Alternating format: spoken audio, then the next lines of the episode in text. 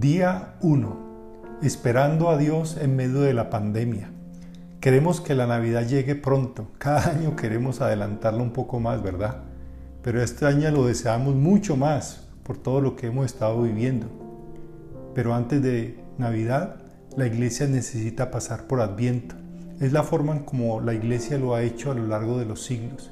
La palabra Adviento significa llegada. Es el tiempo de reflexión, de preparación, de espera para el nacimiento de Jesús. No nos gusta mucho esperar, pero la fe cristiana es una fe de espera, de esperanza. En esto reflexionaremos en estas semanas previas a la Navidad. ¿Qué espera usted? ¿Qué espera? ¿Que pase esta pandemia? ¿Que pueda encontrar un trabajo? ¿Que se encuentre una vacuna para el COVID? ¿Qué esperamos? Tenemos muchos deseos, muchos anhelos. Tal vez sea mejor preguntarnos en quién esperamos. ¿En quién espera usted? Adviento nos recuerda que quienes seguimos a Jesús esperamos en Dios. ¿Y qué esperamos de Dios?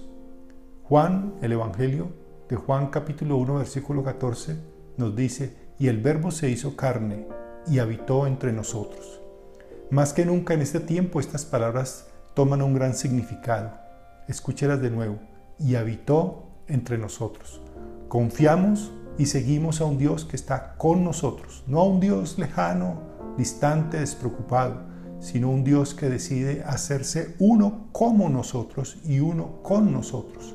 Un Dios que habita en medio de nuestra dura realidad, llena de dudas, horror, temor, pandemias. Adviento nos recuerda que usted y yo tenemos un Dios que habita, vive todo aquello por lo que nosotros pasamos. Por eso le invito a que no nos perdamos Adviento. Solo así la Navidad tendrá su sentido real. Bienvenidos a Adviento, un tiempo de afianzar nuestra confianza y nuestra esperanza en el Dios que decidió habitar entre nosotros.